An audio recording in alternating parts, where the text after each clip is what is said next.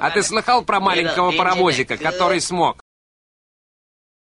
Всем привет! Это выпуск подкаста «Не надо усложнять». Меня зовут Катерина Кудикова, и каждую неделю по средам мы с вами встречаемся здесь.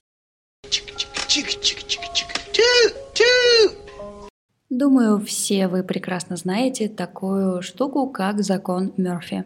Это такой шуточный философский принцип, который гласит следующее. Если что-то может пойти не так, то оно обязательно пойдет не так. Есть еще множество подобных малюсеньких крошечных законов, которые емко описывают различные жизненные ситуации и явления, и их все обычно так и называют законы Мерфи. Но на самом деле они формулировались кучей других людей, и я сегодня вам расскажу про закон Мейера, который звучит следующим образом.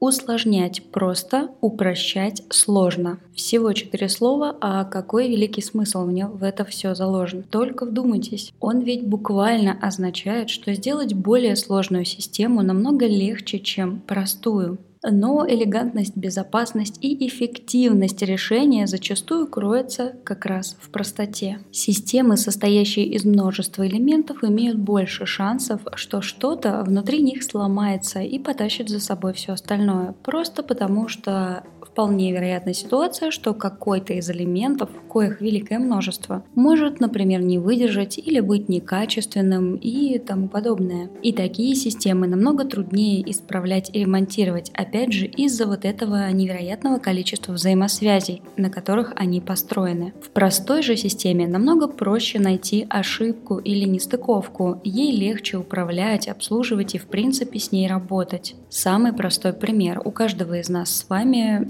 была обычная шариковая ручка. Я помню, в школе постоянно писали именно такими, знаете, вот этими простецкими, у которых сверху откручивается колпачок и снизу откручивается такой носик. Так вот, мы, как помнится, эти ручки самые чинили с помощью бумажки. Если, например, стержень в ней болтается, ты просто кладешь вверх бумажку и получаешь идеальную ручку. Но, например, автоматические ручки так не могут. Они слишком сложные. И вот э, я, скажем, совершенно не знаю, что делать с автоматической ручкой, такой, которая делает щелк-щелк, вот это надоедливый, отвратительный щелк-щелк. Что с ней делать, если в ней стал шататься стержень? Самый, в общем-то, простой и бытовой пример. Но, к сожалению, мы с вами люди избыточные. Видимо, где-то в наших предках были вороны, любящие блестяшки, поэтому мы очень любим усложнять. У нас нас даже есть специальное выражение для этого. Нет предела совершенству, как нам часто говорят. Отчасти это может быть связано с тем, что нам кажется, будто какие-то простые структуры — это дилетантство. Разработка простой системы не требует эм, большого труда и не занимает много времени. Нам кажется, будто раз... если мы разработали какое-то простое решение, то мы не потратили на него времени и усилий. Видимо, да, все-таки мы считаем, что мерилом работы является именно усталость. Хотя на самом деле это в действительности не так. У некоторых желание усложнять вызвано перфекционизмом или так называемым синдромом отличника, когда требования и стандарты настолько завышены, что остановиться на достигнутом бывает просто невозможно или очень-очень сложно. О синдроме отличника я рассказывала в одном из прошлых выпусков, поэтому, пожалуй, останавливаться здесь на нем сильно не будем. Вот у таких людей чаще всего и начинается вот эта история, когда сделали что-то и потом пошло-поехало. А давайте добавим сюда вот это, а давайте добавим еще и вот это. А еще чтобы котик и чтобы бантик, и как только заходишь на сайт, там сразу окно выскакивает и вопросики, и ответики, и все-все-все-все-все. Как вы понимаете, к какой-то эффективности подобные решения приводят очень-очень редко, как раз потому, что система бывает очень усложнена, и она неудобна в использовании. К сожалению, множество начинаний и проектов не дошли до своего логического завершения именно из-за усложнения. Утяжеляя структуру, можно забыть не только о ее первоначальном предназначении и запутаться, но и упустить время, потратить его на создание и продумывание, когда можно было бы вместо этого взять и проверить работоспособность придуманной схемы и ее уже скорректировать. В выпуске про синдром отличника я уже говорила вам о концепции MVP. Если вы не помните, что это такое, то прошу вас послушать, это очень интересно. Минимально жизнеспособный продукт Вот эта концепция как раз и помогает не усложнять, что бы то ни было на первоначальном этапе, на этапе разработки. На всякий случай я напомню, что это метод, при котором вы изначально делаете минимум из желаемого, чтобы просто проверить гипотезу или какую-то сформировать основу. Это как э, когда вы только-только рассчитались с ипотекой, перед вами стоит выбор – жить в съемной квартире и копить на ремонт, сделать его полностью, или переехать в то, что у вас есть, минимально обустроив какие-то зоны. Если вы делаете все в концепции MVP, то вы обустраиваете основные зоны, которые вам нужны – спальня, санузел, кухня, и переезжаете в квартиру. То есть вы обустраиваете не до идеального варианта.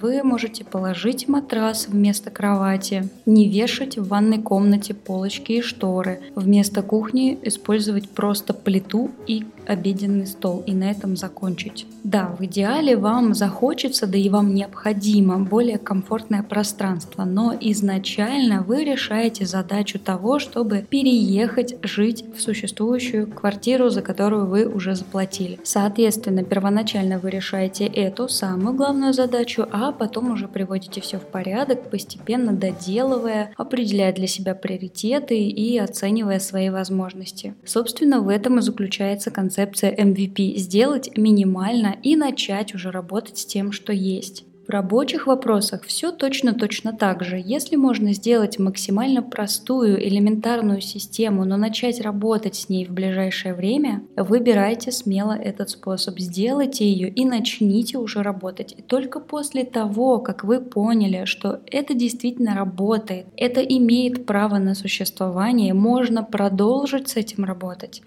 только тогда начинайте ее развивать и как-то надстраивать. Самое главное, забудьте здесь поговорку «нет предела совершенству», потому что эта поговорка нам с вами здесь только помешает. Никакого хорошего эффекта, никаких положительных исходов она нам не даст. Но концепция MVP работает, если вы создаете что-то с нуля. Ну а как же упрощать, если все уже есть и нужно работать с тем, что есть, спросите вы, и я вам отвечу, а давайте-ка разберем разберемся. Я много работала с бизнес-процессами и могу выделить несколько причин, почему какая-то система усложнена. Первая причина и самая, наверное, популярная заключается в том, что при изначальной разработке этой самой системы неправильно заложили архитектуру и не учли, что когда-то потом, в будущем, нужно будет что-то расширять.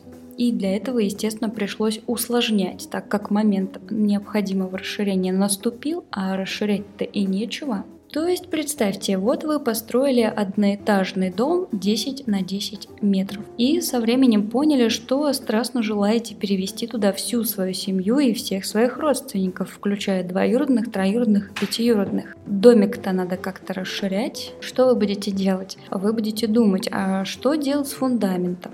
А выдержит ли текущая конструкция дополнительные этажи? И в итоге это может завести вас в какие-нибудь дебри размышлений формата «А давайте мы здесь поставим временную кухню, она будет стоять на сваях, а вход будет через окно, но это же временно, а потом мы к ней надстроим спальню для младшеньких», ну и так далее, и так далее, и так далее. В итоге у вас вместо дома получается какой-то невероятный монстр, который еле-еле стоит и кое-как выполняет свои функции. Что-то держится на обоях, что-то на честном добром слове, что-то вообще не держится, а витает в воздухе и непонятно непонятно, как это работает. Так что вообще с этим делать? В идеале, конечно, снести бы и построить полностью с нуля нечто новое, уже с заложенными в это расчетами на расширение, добавление и так далее. Но если этого делать нельзя, то надо подойти к этой самой надстройке основательно, а не как вы это делали в прошлый раз. Оценить, какие вообще возможны перспективы, что нужно доделать или изменить, что можно сразу предусмотреть. Надо задать себе вопросы, а что если что-то вот поменяется, какие-то условия изменятся, добавится работы, придет больше людей, мы начнем заниматься вот этим вот этим. Конечно, понятное дело, что вы не сможете предусмотреть всего. Никто не сможет предусмотреть всего. Но, тем не менее, задавая себе вопрос, а что если, а что будет с этой системой, если вдруг количество людей в отделе увеличится – Задавая себе эти вопросы, вы сможете предусмотреть какие-то изменения, которые произойдут в ближайшее время. Ну, вполне возможно, что произойдут. То есть вы сможете на основе этого прикинуть уже такую архитектуру, такую основу, которая может расширяться, если это будет необходимо. Следующим шагом я предлагаю вам оценить, что именно есть у вас сейчас. То есть вы уже поняли на прошлом шаге, что вы хотите получить, а на этом шаге вы оцениваете, где вы находитесь сейчас, то есть что у вас есть, что вас устраивает в текущем положении дел, что можно оставить, на что можно опереться. И потом уже вы можете разбивать это все на какие-то шаги, итерации и переходить постепенно из состояния «есть сейчас» в состояние «я хочу, чтобы было вот так». Вторая причина звучит следующим образом. Так исторически сложилось. Обычно такие ситуации возникают в моменте, когда все развивалось по некоторому интуитивному пути, то есть, знаете, когда, когда не было системы в голове, как это должно быть дальше, потом, когда-то через некоторое время, когда все делалось по велению левой пятки. В итоге у нас получаются действия, к которым все привыкли, а на самом деле они нафиг никому не нужны. Самый простой пример, вот я очень часто встречала таблицы, в которых невероятное, просто несметное количество столбцов, и все эти столбцы кропотливо заполняет ответственный сотрудник. А когда начинаешь детально рассматривать, что там, собственно, происходит и кто этим всем пользуется, оказывается, что вообще никто не смотрит, и единственный человек, кто этим пользуется, это тот самый ответственный сотрудник, который заполняет эти самые столбцы.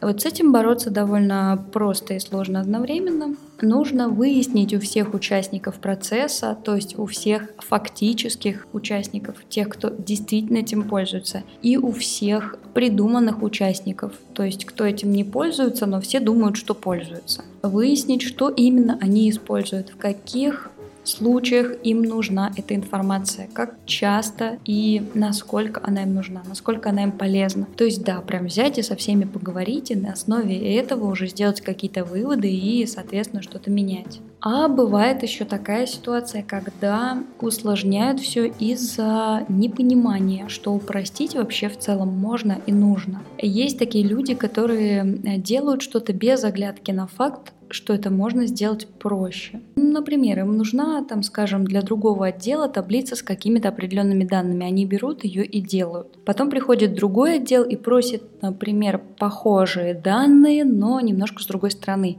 и человек берет и делает таблицу для других. И так далее, и так далее, и так далее. Таких итераций может быть бесконечное множество. И в итоге мы получаем целую корзинку разнокалиберных таблиц, в которых по сути одни и те же данные, но просто под разными углами показываются. А можно было сделать это все в одной таблице, спрашивается. Но вообще чаще всего да, чаще всего можно. Так обычно поступают хаотические люди, у которых в голове просто нет вот этой категории системности. То есть они не мыслят какими-то категориями, они не мыслят какими-то системами, взаимосвязями. Они рассматривают все происходящее вокруг исключительно как отдельные элементы. У них просто нет такой установки, что что-то может быть связано с чем-то, и из этого получается какая-то система. Я думаю, что в этом нет их вины, скорее всего, это просто особенность мышления но, честно сказать, э, наверняка я не знаю. И вот эти все подходы, про которые я рассказала, они могут быть использованы не только в разрезе работы с таблицами. Я просто их привожу в пример, потому что для меня это самый знакомый пример. Чаще всего именно в каких-то отчетах, каких-то таблицах встречается вот это усложнение, но бывает и в каких-то процессах тоже встречается но не суть.